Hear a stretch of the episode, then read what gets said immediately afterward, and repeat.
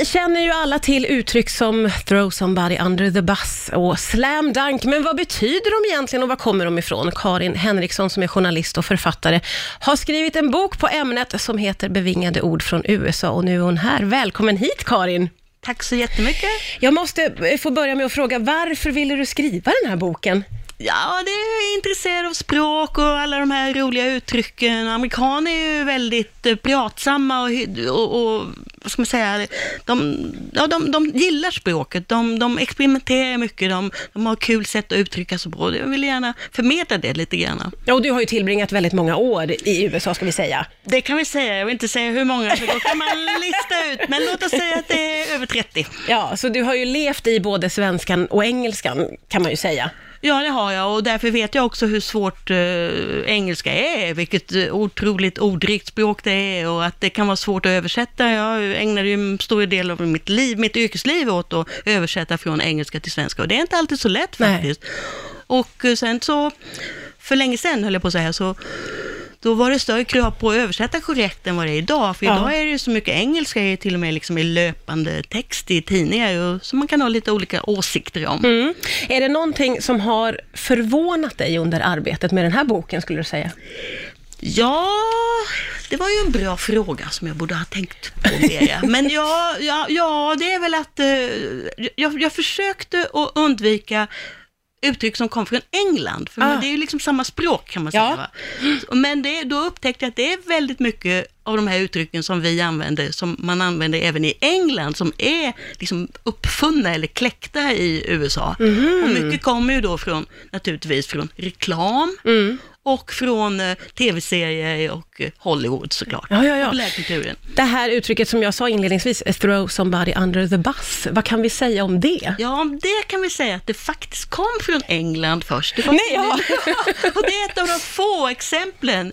Och det, det, det lär ha varit då någon engelsk politiker som sa om någon annan att, att, att eh, den här personen ville sabotera honom, alltså throw him under the bus. Och sen har det blivit jättevanligt i USA. Man hör det nästan varenda dag, att mm. eh, folk som då vill liksom sabotera varandra, he's about to throw him under the bus. Och sen har jag hört det på svenska också. Och faktiskt är att jag tyckte det var bättre på svenska, för där säger man kasta någon framför bussen. Ah. Det låter mer liksom... Ja, just det, då har vi tagit det till oss och försvenskat ja, det, det lite grann. Ja, det låter bättre än ja. under bussen. Men det är roligt också, för det har blivit ett verb till och med. Nej. Under bus underbass, tog underbass någon. Mm -hmm, Okej. Okay.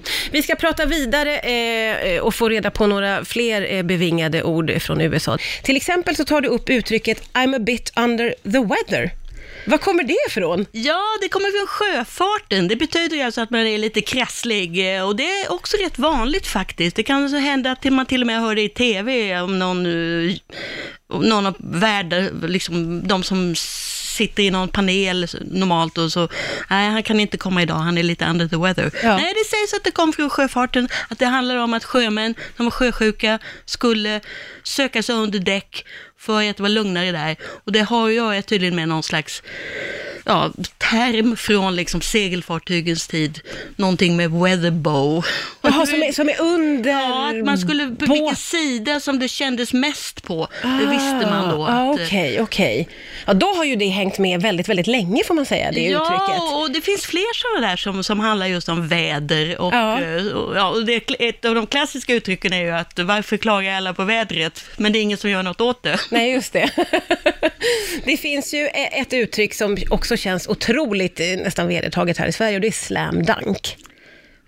det kommer ju från sporten. Det kommer från basket och eh, det, det, är inte så jättegammalt, utan det var en, en sån här väldigt känd sportkommentator som, som började använda det uttrycket. Och slam betyder ju slå handen i bordet mm. och dunk är själva liksom pressa ner bollen. Och det är det de gör. Och Eh, då, när, när de ska verkligen visa att det är jag som behärskar spelet, spelarna. Och det har då fått en överförd bemärkelse, att det, det står helt enkelt för någon som har gjort något riktigt bra eller visat att det är han eller hon som bestämmer. Ja, just det.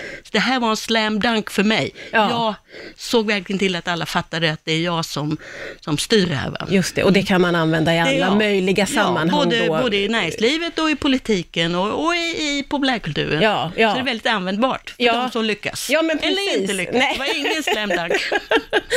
Och det är ju också ett sånt typiskt uttryck som vi i Sverige känner oss väldigt bekväma med, tror jag. Att man, man känner igen det och man vet hur man ska använda det, även om man kanske inte stoppar in det i svenska rakt av. Vissa kanske gör det i och för sig. Ja, kanske, kanske. Det är också liksom lätt att illustrera och det är ett exempel på just många, många uttryck som kommer från sporten. Det vanligaste är faktiskt från baseball. Mm. Jaha. För det är en sån, har ju, var ju länge en sån stor del av den amerikanska idrotts och kulturen i största allmänhet. Mm. Det finns massor av uttryck som handlar om liksom first base och second base och alla sådana Ja, ja, ja, just det, just det. Det har man ju också hört och känner till. Det är roligt att jag, det är så mycket igenkänning i det här.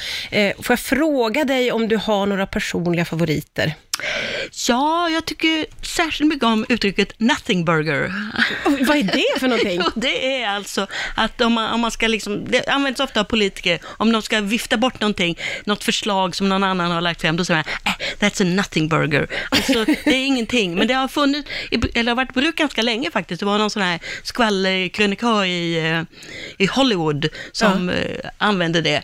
Och sen så var det så roligt illustrerat i en av de stora amerikanska ordböckerna, nämligen med två hamburgerbröd. Ja. Det är ingenting emellan. Ja, ja, men det är ju exakt så man ser framför sig. Det är ett otroligt roligt ord som Ja. liksom ändå är något, fastän det inte är något, känns det ju som. Ja, men sen är det ett annat uttryck eh, som är ett, ett eh, tecken på att amerikaner gärna gör verb av eh, substantiv, så weaponize, alltså beväpna någonting. Och Ja. det, tyck, det saknar jag på svenska. Jag önskar att vi hade något ord för det. Va, vapenisera, eller vad man ska Ja, säga. ja, ja, ja, det du- betyder alltså att man, ett argument att man verkligen vässar det för att eh, ja, Ja. kväsa motståndaren helt Ja, enkelt. det är ju ett politiskt uttryck också.